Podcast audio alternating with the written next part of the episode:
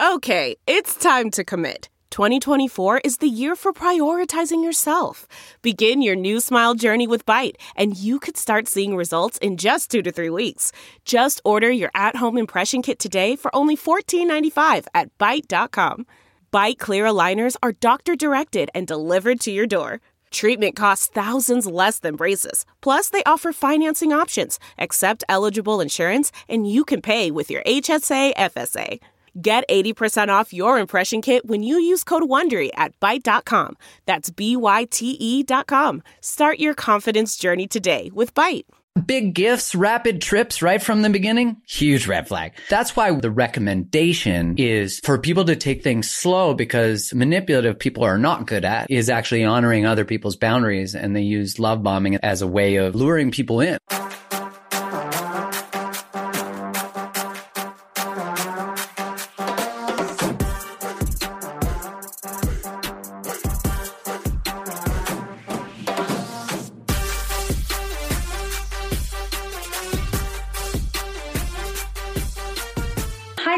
I'm Val Benson. Welcome to another episode of Too Tired to Be Crazy on every Thursday with me. Today, my special guest is Mark Groves. And I know I said his name, last name correctly because it's easy. Did I say it right? Yeah, yeah, you did. You nailed it. You nailed it. If you mess up mine, that's a tough one. Mark Groves is actually a human connection specialist who specializes in public speaking, and he specializes in helping companies and individuals unite with their most authentic selves through his brand, Create the Love. Mark combines complex academic and research to people's lives in a fun and relatable way to transform how we work, how we produce, and how we relate to each other. Mark also has a self-titled podcast on Spotify that everyone should check out. And he is also obsessed with tacos. Ah, I love it. I love it. Nailed it. Thank you. You do a lot of things to help a lot of people, but why don't we kind of get to know you? How did you get into this? Were you always fascinated or wanting to connect with people or to connect people? Do you mind telling me a little bit about yourself? No, of course. Thanks for having me on, and excited to chat. You know, I think with so many people, a lot of our work is sort of born from our wounds, you know, and, and for me, that was certainly true. I used to work in sales and was really interested in how to change human behavior, but more so from the perspective of how to manipulate human behavior. I worked at like a Best Buy. I grew up in Canada and then worked as a pharmaceutical rep, actually. And so I used to study all of these things, like how do you get someone to change what they choose as a product, et cetera, et cetera. And then I had a relationship, and when I was in my late twenties, I was twenty-seven, I looked at it just thinking like, why am I so good at everything but talking about my feelings? Like, this is not a skill set issue. There's something more going on here. And why do I feel like such a failure because I didn't want to get married, because I ended an engagement?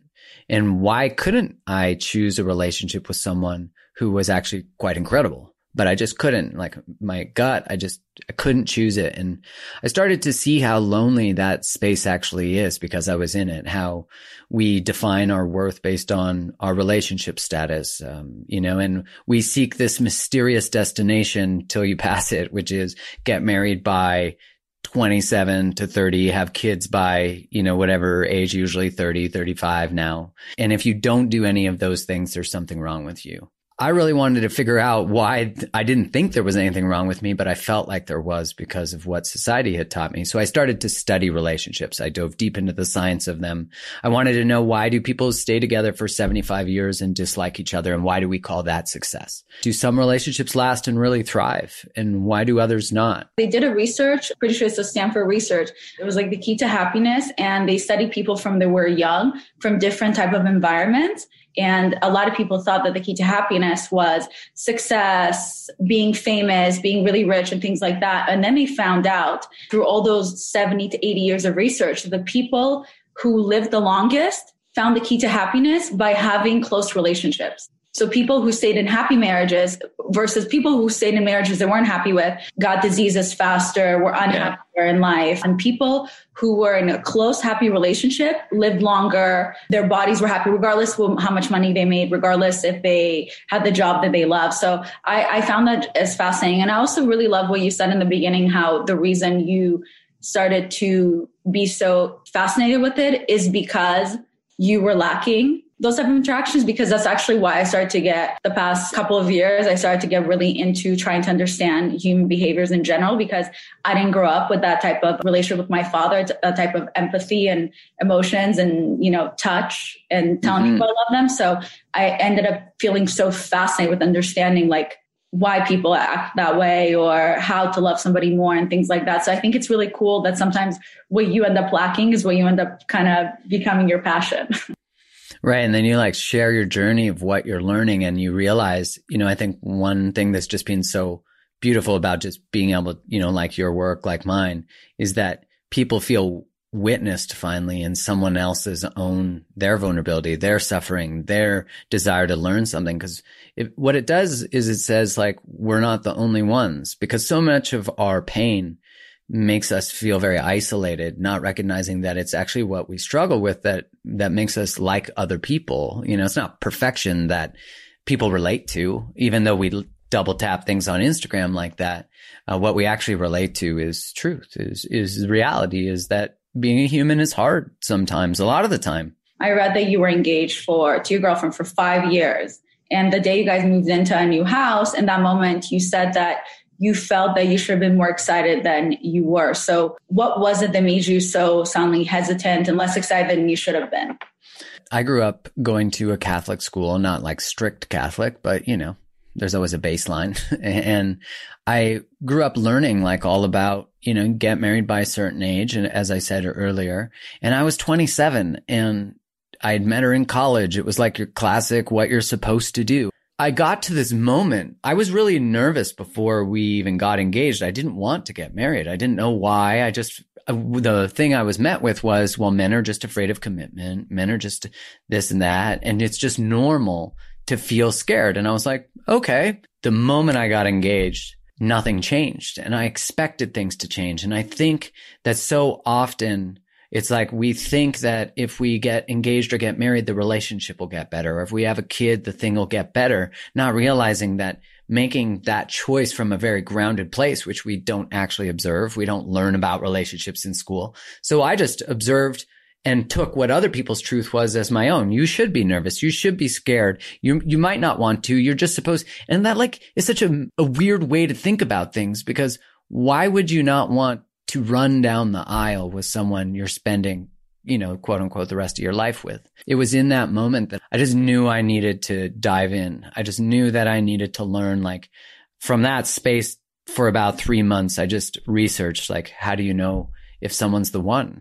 Like, how do you even know? And that's such a grandiose sort of question and a big one. And of course, there's part that's surrender and, and you're never going to be certain about anything. But I think you should be certain about a choice. And I wasn't certain about a choice. And it was really when I started to recognize how unfair it was to her, of like, someone asked me, could someone else love her better? And I thought, yeah. And it was like, I was so caught up in my own pain and my own uncertainty and my own fear of letting people down and hurting her. If I ended it, I didn't realize that I was hurting her by not showing up within it and not allowing her that. And I was worthy of uh, something I wanted to choose. And it was just this moment of, of recognition that I wanted my integrity to be greater than that. So do you think then it's a red flag if there's someone else out there that's been engaged for a long period of time? Is that, should that be kind of alarming? We were only engaged for three months. We were together for five years. If you're engaged for five years, is that a red flag? I mean, if you don't have any intention of getting married, you should just tell the truth. You know, I think it's a, it's a point of inquiry, because there's some people who like stay engaged for their whole lives and, you know, it's not a big deal. But I think if you get engaged with the intention of marrying someone and then you're not actually going to do that, if you just did it to appease them, like, tell the truth. That's, I mean, I think relationships that are held together by not telling the truth are destined to fail. Right. Because, okay, so I saw that you were talking about how you made a rule for yourself stating that you would have every conversation that you didn't want to have because those are the ones that matter. And I totally agree with you. So why do you think there are so many people out there, men and women, including myself, that are actually so afraid of this when in reality, it can really avoid so many issues? You know, I think it's multi-layered. One is that we place our self-worth and our relationship status. If I want to bring forward a subject, like I feel disconnected, I'm not happy with how you handled that, or et cetera, et cetera. If I'm afraid that that conversation might end my relationship, I won't have it, because we've been taught that staying together is the the golden star that you get. Like, think about how we teach relational hierarchy. You celebrate anniversaries, but have we ever seen anyone celebrate the depth of a relationship? No, I've never seen that. That's new. The other one is, is think about, like, when we look at someone's relationship, we go, okay, someone who's married is better than someone who's engaged, because we ask people who engage, when are you getting married? When someone's just dating, we ask them, when are they getting engaged? When someone is single, we're like, why are you single? And if someone's divorced, we sort of put like a asterisk beside their name as if they did something wrong, when they could have learned uh, so much from that experience and be a better partner from it. And so it shows you we have this hierarchy that is relational length, and we have a hierarchy that's relational status. Both of those don't contribute to bravery that might break a relationship, because we don't celebrate depth and the ability to have hard conversations. We celebrate length and status. And so this is really kind of fascinating when you think about it, because we've not observed how to have healthy conflict, and because everyone's been operating by these rules. So the ability to have hard conversations is a skill we can learn. But we also have to be willing to recognize that the conversations that can end relationships are actually the conversations that deepen relationships. They're the ones that make it bigger and better and stronger. I still struggle with this issue sometimes. I avoid conflict as much as possible. But whenever I see a conflict coming where something upsets me, my first instinct is to be like, okay, you know what? Then it's just not going to work out. Like, we don't have to do this. It's done. Whether it's with a partner or even a, a friendship relationship, it's just, that's my first instinct is like, okay, whatever. Versus coming up with the second thought that, okay, how about we discuss, hey, this hurts my feelings. Let's work through this. Let's keep going. I, and I know I'm not the only one that experiences. Yeah, definitely not. I feel like on one end, we continue relationships we're actually not interested in in the long run, because we don't want to be alone, because we're scared to be alone. That's like a whole issue. But on right. the other hand, also feels like these days things end much faster because of the conversations we don't want to have. We either st- stay too long because we're not having those conversations, or we leave, we walk away way faster because we don't have those conversations. Totally agree. Those are both extremes of conflict avoidance. One is, I'm going to stay in the thing and just suffer through it. And the other one is, I never want to experience any form of discomfort and suffering. But neither person in those circumstances, which I've been in both of those circumstances, neither person is actually cultivating the skill set to make it past the space. It's like the honeymoon phase of a relationship, and the research is shown to last three to four years. Now, that's where it becomes, goes from like this ecstatic romantic love to more friendship type of love. Now, what also occurs there is usually people stop having an identity. Their relationship sort of defines them. They don't do stuff that's important to them anymore. So really what's occurring is that the, the spark is going, because there's no space between us and our partner. There's no individuation. And so really, when you think about, like, why do we avoid having hard conversations, or why do we even avoid closeness? Both of them are ways that we don't have to be seen. We don't have to be vulnerable. Like, to receive love, you have to believe you're worthy of it. The sort of cliche is like, hey, to fall in love with anyone, you need to fall in love with yourself first. The truth is that if you don't go to the depths of what you're afraid of within yourself, then you'll never let anyone close to those things either. Can you love someone if you don't fully love yourself?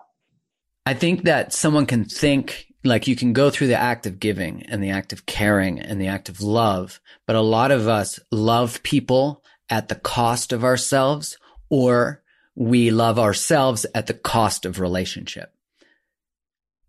Yeah, I think a lot of times people think it's a healthy thing to be like, I put my partner first, I'll die for my partner, blah, blah. And it's like, no, that's actually not no. true. When you, you, When you love someone, like, love is in a way a contract, because you are asking for something in return. You're asking it to be loved back.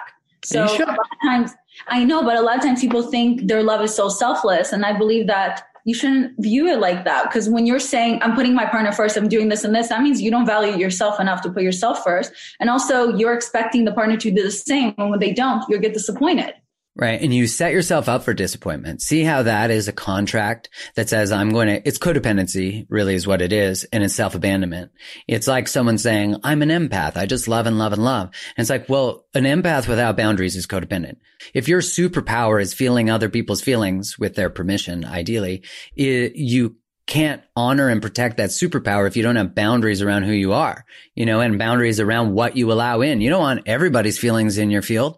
And it's like when you're someone who identifies, but I just give and give and give, and I love and love and love, and no one meets me there. That already is a victim statement. It's not empowering. It's saying that I give you all these things under the idea that I'm giving them unconditionally, but really I'm not. I'm giving them with the condition that you stay, that you choose me, that you validate me. And, you know, I have so much compassion for that because I've certainly done exactly what you're saying. And I have compassion for it because it comes from a child's survival strategy of wanting to be enough. And if I hustle for love, I'll, you'll finally notice me. My, my worth is in my work in the love department. When it's not, your worth is just, it just is. I, I love the fact that you mentioned the childhood attachment styles, because I think that is something most of us don't really explore. I didn't really know about it until a year or two ago when I interviewed an empath therapist, and he kind of explained me the, the attachment style. So I know, for example, since I'm that extreme type that walks away really quickly, it's because my attachment style as a child was to be super independent when things that I didn't like were happening. So it's kind of like, okay, I got myself, like I have my own back and I'll take care of myself. And it accidentally went into my adulthood, which, by the way, I constantly try to be better. So I'll never blame my childhood's trauma, whatever. Like, and I tell my, my listeners to kind of, you know, eventually you have to let it go and you have to take responsibility for yourself and grow as a person. Do you know all the different attachment styles? Yeah. The research is based on a study where they observed a mother and a child playing. And simply put, like, mom would leave the room while the kid's playing. Mom would come back, and they'd observe how the baby interacted with mom. The first one, mom would leave the room. Mom would come back. The baby would be, you know, upset, reunite with mom, scared, not leave mom's side. This idea, like, when mom leaves, I'm afraid she won't come back. That's called an anxious attachment style. The second one would be mom leave, mom's come back, they hang out, they high five, baby goes back to playing. That's secure attachment. When you leave, I trust that you'll come back, and I trust you when we're in the same space. Last one, mom leaves, mom comes back, baby's like, eh, didn't even really notice you were gone. Not a big deal. But physiologically, that baby's body is actually responding like the first one. So they're just not showing their insecurity. They're showing their insecurity as ambivalence. And so the way that they cope is by acting as if they don't care. And a lot of people, and so if you're listening and you're like, ooh, I could be a bit of both, that makes sense, because some of us will pursue someone, get anxious about them not texting us back, et cetera. And then we get them and they're like, hey, I like you. And we're like, ah, nah, this is too much. You're too much. And so we switch between the two. And the reason that is, is because you have a secure attachment, which is really defined by my partner's needs matter as much as my own, not more than my own, anxious attachment, not less than my own, avoidant attachment. And so you have a secure attachment and you have insecure attachments, anxious and avoidance, and splitting between the two. Often people will think like, oh, well, I want to know, how do I change how I relate to my partner? And I invite them to explore, how do you relate to the space that's between you and a partner? Because for an anxious person, space creates anxiety. For an avoidant person, space creates safety. So of course, when you're someone anxious, and you're attracted to someone who is avoidant, you're just getting rewounded. If you're someone avoidant and you're attaching, attracting someone anxious, you're just getting rewounded. So the thing is to learn, like you said, you know, like you don't want your childhood experiences to dictate your life, and they're not your fault, but they are your responsibility, what you do with them. Man, that sunset is gorgeous. Grill, patio, sunset. Hard to get better than that. Unless you're browsing Carvana's inventory while you soak it all in. Oh, burger time. So sit back, get comfortable. Carvana's got thousands of cars under twenty thousand dollars just waiting for you. I could stay here forever. Carvana, where car buying meets comfort meets convenience. Download the app or visit Carvana dot com today. Delve into the shadows of the mind with Sleeping Dogs, a gripping murder mystery starring Academy Award winner Russell Crowe. Now available on digital. Crowe portrays an ex-homicide detective, unraveling a brutal murder he can't recall. Uncovering secrets from his past, he learns a chilling truth. It's best to let sleeping dogs lie. Visit sleeping dogs movie dot com slash Wondery to watch Sleeping Dogs, now on digital. That's sleeping dogs movie dot com slash Wondery. Yeah. What is up with that? Because I have this conversation with one of my friends. She's a classic Pisces. She is the most giving person I've ever met in my life. And I constantly feel this need to protect her.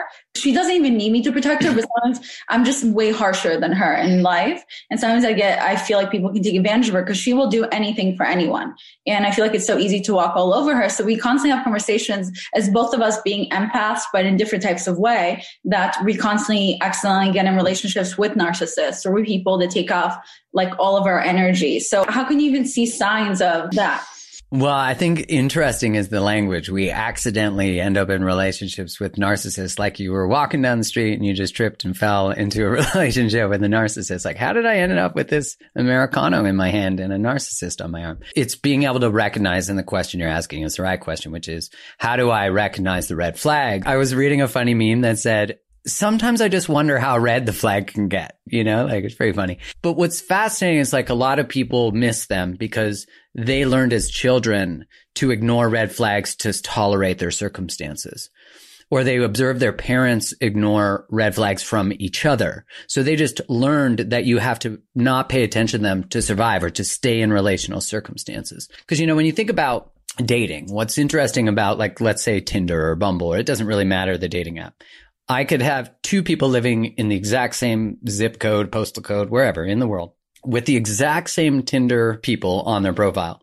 And one person will inevitably end up in relationship with unavailable people, narcissists, whatever. But love bombing is a huge red flag. You see this all the time where people will be like, big gifts, rapid trips right from the beginning. Huge red flag. That's why, you know, the recommendation is for people to take things slow, because what manipulative people are not good at is actually honoring other people's boundaries, and they use love bombing and things like that as a way of luring people in. And so we have to remember that when we're dating, the trap is often finally someone likes me or this person's everything I ever imagined. But they're not, we're not realizing that we're actually choosing a partner. Like we forgot about the fact that we're choosing. So instead of just thinking there's this person and they're the one and they might be in this Tinder app, start thinking this person shows possibility. I'm excited about a second date. I'm not going to throw all my eggs into that basket. I'm going to still be in communication with other people because that calms the anxiety. And I'm going to discern and figure out if this person is becoming the one. Becoming the one is such a different idea than just being. Stop giving that title to people. Everyone, if you're listening and you're like, they're the one, and you've been on like two dates or you just texted and maybe you FaceTime once. You know, it's like, don't just give that shit away. We... We forget that attraction is a choice. It's not something you just have to pursue. Well, in the end of the day, you're going to keep breaking up until you find, quote unquote, your person. But also research, uh, when it comes to ghosting, research shows that the people get affected by being ghosted the most are people with, the, uh, with lower self-esteem. So it actually makes sense because that's they place their worth on that person versus being like, oh, the universe has something better out there for me. And they knew I wasn't going to break right. up with that person. So they just did me a favor. Me, you know, faster. Right.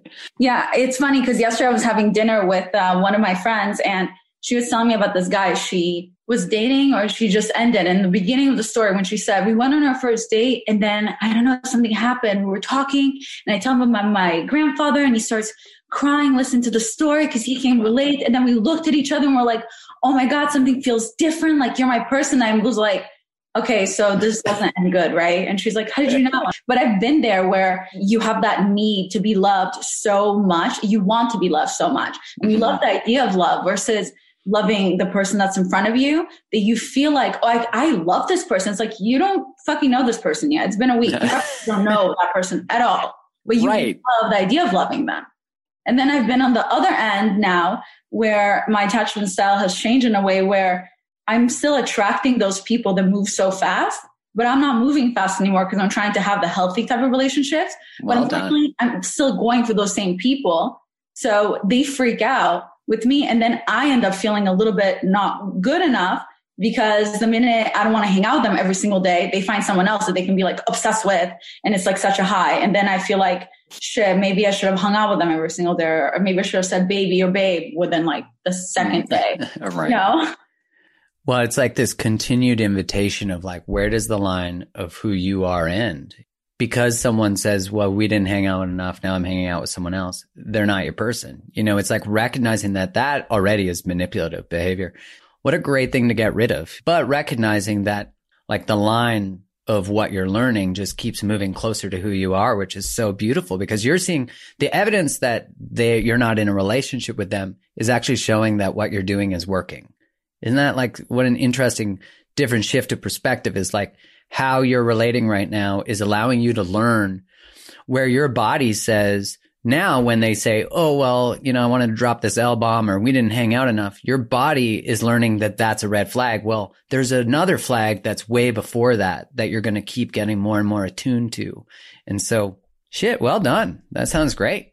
You're doing a great job. You know, dating is, dating is fun. Dating is sorting. And we have to learn that it can be one of the most healing gifts. When you first got into your relationship with your partner that you're with for five years, what was your definition of love then versus what's your definition of love now? You know, I would say that prior to the relationship I'm in today, I would say that formally my definition of love before my engagement ended, um, and even probably up until my like early thirties would have been, I'm willing to go to the ends of the earth for this relationship. And if I lose you, I lose me. And, you know, like, you complete me, Jerry Maguire kind of style. It would have been this idea of, like, we give at all costs and we, like, will do anything for this. And while I think that part is still true, that we should, you know, contribute to the relationship. And really what I notice is such a difference is, like, there's this line from um, Harriet Lerner, who's a really incredible psychologist and writer. And in her book, Dance of Intimacy, she says, if you don't feel free to come and go from a relationship, you will not feel free to be yourself in a relationship. And so I recognize, like, in my partner and I, we've been together six years and we broke up for a year last year. I remember us having this conversation of, like, if you left the relationship or I left the relationship, I would still love you. Like, love doesn't go anywhere because the container changes. And I think we have this idea that, that because a relationship ends, there's no longer love, that the love is this energetic exchange that's determined based on relationship status. Now, we know that's obviously not true, because when you go through a breakup, you experience real pain, real devastation.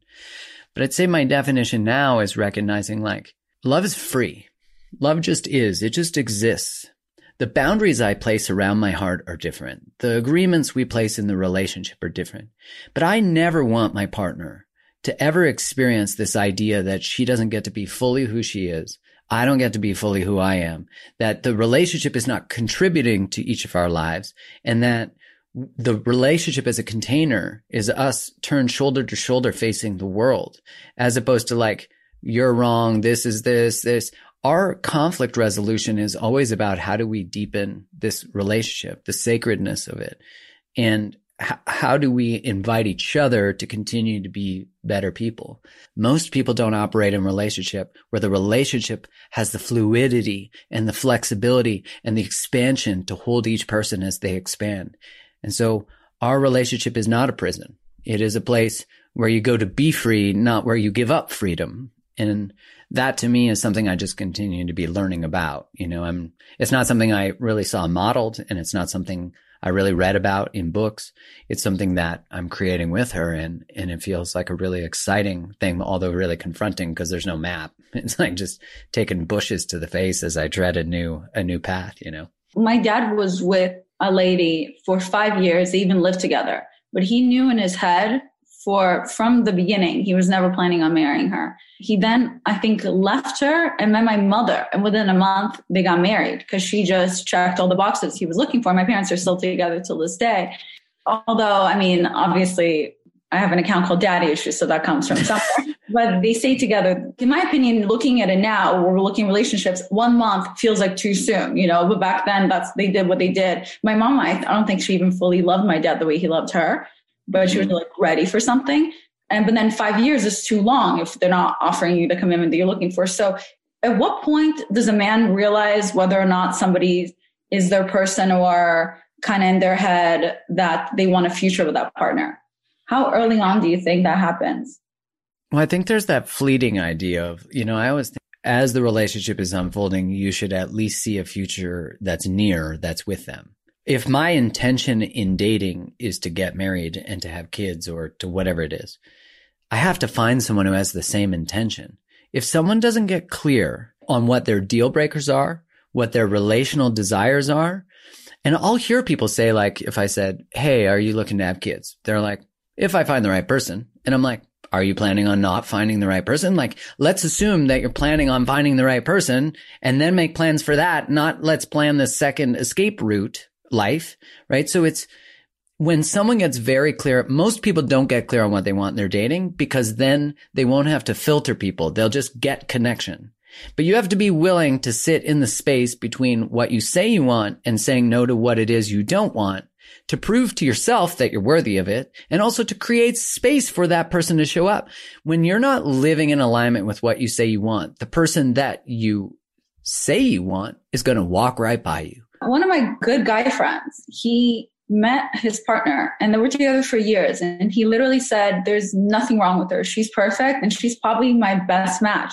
But the reason they had to break up was because he just doesn't see himself ever getting married. And that's what she wants. Cause I was like, okay, then don't get married, just have kids. And he was like, I would love to do that with her. She's literally my person. There's no one more perfect for me than her. And I'm like, okay, then why do you care? It's, if she wants to get married, like, it's just a piece of paper. Like, why do you care? Then just do it. He's like, I just, I don't believe in it. I just don't see it. It doesn't make sense. Yeah. She kind of walked away and I still can't fathom that in my brain. How can you let your perfect person walk away over just a piece of paper? Especially the fear of something, not the actual thing, but the fear of the thing, which shows you that there's an unresolved thing that's associated with marriage. But that's also like, why does needing to get married become the absolute thing too? Like, what does it give you that you couldn't just get in the regular relational construct? Like, we've been taught a lot of things about marriage and relationships, right? That it's an end goal. What happens if you don't get it? Or, you know, are we not validated? Are we not enough? Does it create security? No, it creates a false sense of security. It's like when people are in a relational challenge, they'll be like, let's get engaged or let's have a kid. No, don't, because neither of those things are going to hold you together. And, and they're going to be exciting for a moment, but regular life is going to come back and your regular connection is going to come back. But you see couples, and people do this individually too, chasing highs to never have to deal with the truth. What advice do you have for someone that is currently trying to get over someone, whether they were in a real relationship or, as the way dating works these days, somebody never actually quote unquote dated, but they did date in their head and it was like almost there, but not really. They weren't sure what they were. Anyway, it's over now. Yeah, you know, I think there's this idea that length of a relationship dictates the sort of validity of our pain from an ending. But you can have incredibly short relationships that have incredibly large impacts. I'd argue that sometimes new pain is actually old pain being unsurfaced that's never been dealt with. Um, but, you know, there's some very real biological things that go on when relationships end. First part is parts of our brains light up that are the same parts as cocaine addicts. So we're like addicted, right? So we're like addicted to our partner. And we often forget the reason we broke up, or even that we wanted to break up with them and then they broke up with us. So now we want them back. Like, we forget the truth of, of why the relationship ended. And we only remember the good parts. From research, it shows that the, that's us going through withdrawals by continuously going in your head through the good parts and forgetting the bad parts. Yeah. And you have to prioritize your healing. So, you know, I'll say to people, like, mute them, block them, just get them off your social media and stop feeding, as you were saying, like going in and looking at things that just trigger you more. But you're right. It, by removing that from your life, and you have to deal with it. And, you know, like, to me, relational endings, breakups, are honestly one of the greatest birthplaces of people's self-worth, their reclamation, them actually healing and becoming and creating the relationship they actually wanted. I mean, I created a whole course around breakup recovery because I was like, this is, can be the gateway to everything. Yeah. And I agree. Sometimes it's like, everyone does view breakup such a negative way versus being like, oh, I, I'm a different person now, or I got to learn everything that I liked, including things that I don't like, or I'm going to take the yeah. positive from this relationship and I'm going to bring it to the next one, plus the other things I'm looking for. CarMax is putting peace of mind back in car shopping by putting you in the driver's seat to find a ride that's right for you. Because at CarMax, we believe you shouldn't just settle for a car. You should love your car. That's why every car we sell is CarMax certified quality, so you can be sure with upfront pricing that's the same for every customer. So don't settle. Find love at first drive and start shopping now at CarMax dot com. CarMax, the way car buying should be. Okay, picture this. It's Friday afternoon when a thought hits you. I can spend another weekend doing the same old whatever, or I can hop into my all-new Hyundai Santa Fe and hit the road. With available H-Track all-wheel drive and three-row seating, my whole family can head deep into the wild. Conquer the weekend in the all-new Hyundai Santa Fe. Visit Hyundai U S A dot com or call five six two, three one four, four six zero three for more details. Hyundai, there's joy in every journey. So speaking of dating and relationships, how important is it to have the same um, love languages with your partner? Is it that important, or you just have to understand them? Yeah, I don't think it's important to have the same love language. I think it's convenient. You know, it's definitely convenient. I find that, and if people aren't familiar with the love languages work by Gary Chapman, you can do it for free, the test online. And it's uh, words of affirmation, quality time, gifts, acts of service, and physical touch. Yeah. What often is, is that the way we give love. So if you're someone who gives a lot of gifts, it's likely that that's the way you receive love. So we assume that people receive love the same way we do. Usually what I find, at least in relational construct, is often our partner's love language is actually our lowest one. And so it requires us to reach the most and step into the most vulnerability. I don't know if you've ever experienced this, but you know, when you like P D A and the other person's like, oh, I don't want to hold hands, or like, stop kissing me in public. It's usually because it's like more of a challenge for one person to receive that or be do it in public for whatever reason. There's no judgment on it, but just showing that usually what our partner requires from us is something that's a stretch. And I often see couples where they might say like, hey, I don't feel loved by you. Like, I just don't feel like you show up. And they are like, oh man, I couldn't show up more. Like, I pick you up from work. I do this, this, and this. And what they're really doing is they're just missing each other. One person needs to be told how loved they are, uh, words of affirmation. They need to be told how great they're doing or appreciation about them. And the other person does acts of service, picks them up, makes them lunch, does it. So they're actually loving each other, but in their love language, they don't see it as love. And so we have to learn how to sort of curate our love to a way that someone receives it, which I, th- what a beautiful thing to like know that we can customize each other in this way. Yeah. And I think it's cool that you get to understand, because when I was younger and I didn't grow up with the physical touch and all that, I mean, m- my dad and I had such a weird relationship. We didn't even, he didn't hug me until I was in my early twenties. I remember when I was really young um, and first moved to the U S and I saw my my first American friend, asked her dad for advice and then hug him and kiss him on the cheek and be like, I love you. I was mortified when I was like, looking at that. And I, I genuinely was like, what just happened? She's like, what are you talking about? And I'm like, you just hug your dad like that? Like all the time? She's like, yeah. And I'm like, he just lets you? She's like, what do you mean? You know? And she's like, you don't hug your dad? And I was like, I can't even imagine doing that. Like, what if my dad's like, ew, don't touch me? But it's crazy to me looking back now. It is funny because I'm like, I can't believe as a child, like that was the process that was going through my brain. But right. Eventually I changed my whole family's dynamic. It's a whole thing that they I all decided. Hug now. We all hug. We're so That's much awesome. Each other. It was one day when I decided like, you know what? I love my dad regardless of our past. Like I'm over it. I'm going to forgive him because, you know, people are not alive forever. And I love him and I want him to know that I love him and I want to hug him. And I don't care if he doesn't say it back because I'm confident enough in our love. And I just want him to know how I feel. I think it's nice to hear it, even if people not, don't say it back, because there's, there's other ways for them to show love. Like growing up, my father showed me love by doing acts of service and supporting me and all that. Well, I actually just needed those words of affirmation and I needed touch. But then the partner that I ended up getting for like seven years, he needed touch, but I didn't know how to give it to him, even though that's something that I really needed because I've never, I don't, I don't have that physical attachment with people. So I would get really weirded out if anyone even touched my shoulder or like touching, having P D A with my boyfriend, even though my brain, I was dying to do it. I had no idea how to do it. So it was interesting.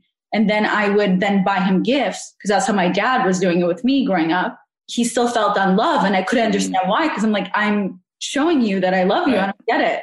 So I think it is really cool when you get older and you get to learn like, oh, we did love each other. Like, oh, my dad did love me, just not the way I wanted him to love me. That's so cool. I love that. What you're saying shows you that, shows all of us, the absence of a behavior doesn't mean an absence of love. And also the recognition that you like were conditioned or taught that that wasn't a thing. And then you're like, wait, I want that thing. And you just did it. And then I love what you said about now the family hugs, because this is how beautiful the work can be as an individual to learn what you were taught. And do you want to keep it or do you not? Does it serve the relationships you want to create or does it not? And you just healed up your family tree. Like, that's so cool. So now, you know, if you have kids one day, it's like they will be loved in a different way. They'll be hugged. They'll be cared for and they won't have that absence. And I mean, that's healing. I love that. That's transformation. And I actually am all about P D A now with anyone that I date, which is so funny. It's like the opposite, but I think I wanted to do it. I, it was so creepy. I would literally just stare at my boyfriend and be like, what are you looking at? And I'm like, nothing. In my head, I'm like, fuck, I wish I could just hug him. Like, and now you can. Right. What are some red flags that somebody should look out for um, before entering a relationship with someone? Aside from also, like you talked about somebody moving too fast with you or saying, I love you the, ne- the second date or anything like that. What else is there to look out for? Oh, love bombing. Yeah, love bombing for sure. I, you know, I think someone not being clear with what they want, like being sort of ambivalent. So if you're like, hey, what, it is a normal dating question, even in the texting process, to say, what are you looking for? And if someone says, oh, I'm just looking to take things casual and see where they go. Yes, but what are you looking for? Like, where do you hope they go? That's what I would ask back to that. Where do you hope they go? Because that ambivalence is a way to not have to give an answer. And that allows people, when we like get into those relational dynamics, we're like, yeah, I'll just go with the flow. But really your body's like, uh, we know how this goes. This usually ends with us wanting something, them not, and we pretend it. So, so many of us in dating self-abandon in order to maintain connection. And, you know, that's, we got to not do that. If you notice someone self-abandoning to stay with you, that's also a red flag. You know, I think a lot of the times we uh, think of red flags being about just external behaviors, but also we have to pay attention to when we notice someone collapsing and not standing in their own truth, in their own power, which is a red flag. You can't trust someone who doesn't tell you the truth. You know, I think if someone cancels plans with you and doesn't offer another time, that's a red flag. Someone is inconsistent, says they're going to message you later and they don't, and they say they're going to call you later and they don't. You already have someone who doesn't honor their word. So you can invite that person like, hey, when you say that and you don't do it, it makes it feel like I can't trust you. How they respond to your boundaries, massive red flag too. If they don't honor them, they don't respect them, they tell you you're selfish, all of those things are red flags. Yeah, I like all of that because I think a lot of things you said, I feel like I've experienced with partners. And then I feel like I've also been on the other end having someone else experience it. But I think being self-aware though is very important. I oh, think yeah. When I talk to people and they're like, everyone I date is an asshole and this person does this, this person's on this, and you're listening to them talk and you're kind of like, okay, so you're perfect. Right. Interesting. I like everything you're saying because I can relate to being on the other end of both things.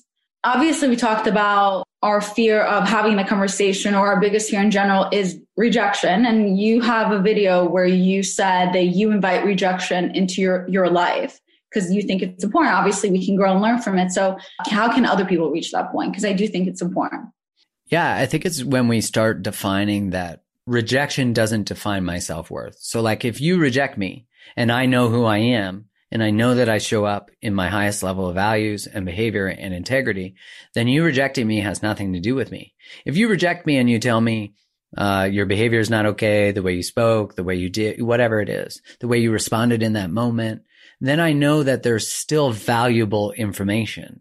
So no matter what, rejection, even if you think about it from a business perspective, like trying to get a job or trying to start a business, rejection is never actually saying your dream's not okay or your relationship desires aren't okay. It's saying how you're going about it just might not be the right way yet, or this person just isn't a match. You know, like the I, I often think about like that the dream we had is not always the dream we have, in that it changes. I'm sure when you first started your Instagram, you know, things have shifted. Just like when I first started my business, the intention of it is similar, but how I do it is changing. You know, I do way more video now than I ever did. I started a podcast like you did. So I think just being able to recognize that, like, rejection is just this invitation to change direction. It's always informing us. It's an invitation for us to be better. That's when you start to take your own worth in your own hands. And when you know you get choice, you take responsibility for who you are, then rejection, although it might be accompanied with shame, with guilt, is still saying there's a better version of you or um, an opportunity to not give away your worth to this person.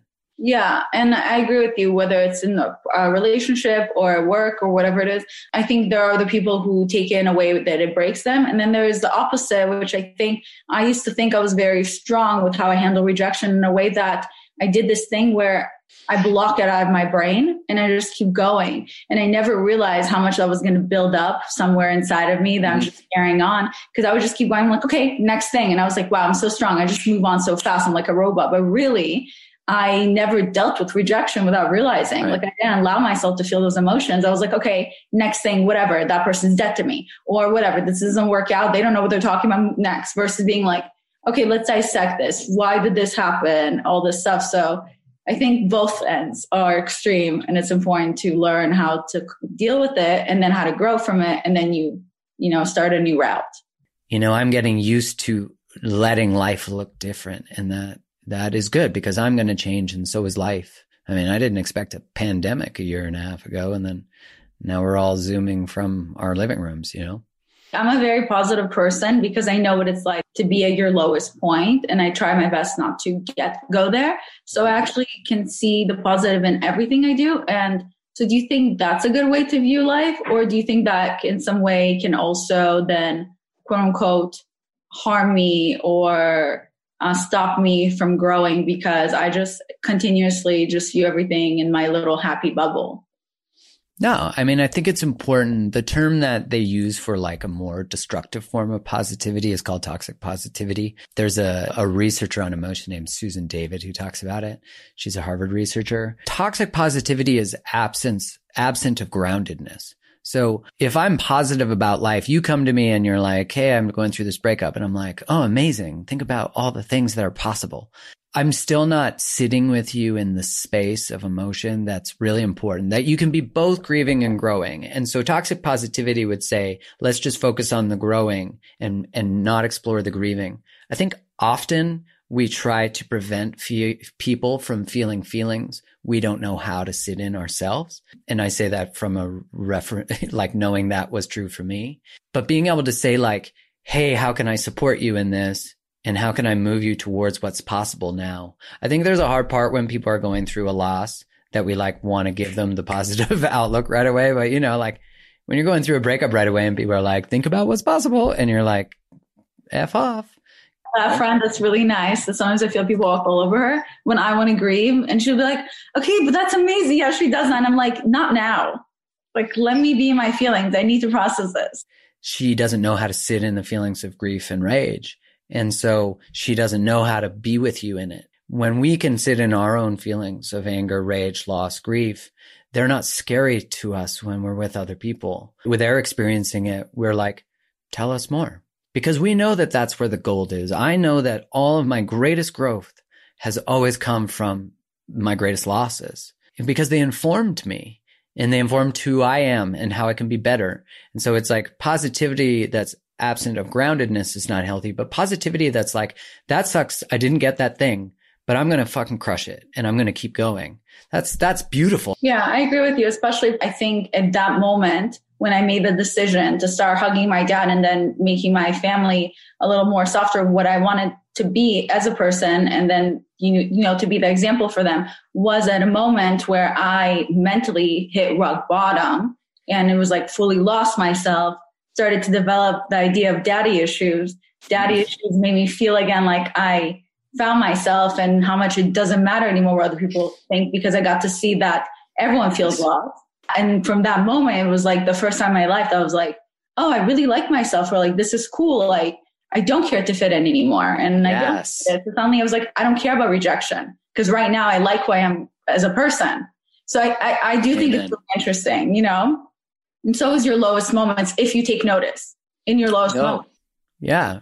that rock bottom is is finally something you can stand upon. Yeah. Thank you. It's great that we both found something from a negative moment into and, you know, created a whole thing from it. I, I love that. But this is really interesting. Do you think people who consider themselves empaths may actually be narcissists because they may have a goal or a fetish of fixing people? Ooh, that's a really good question. You know, there is an interesting body of work that has begun, and I've read a bit of it, on the idea that actually the victim mindset is actually narcissistic in and of itself, right? Because it's very all about me.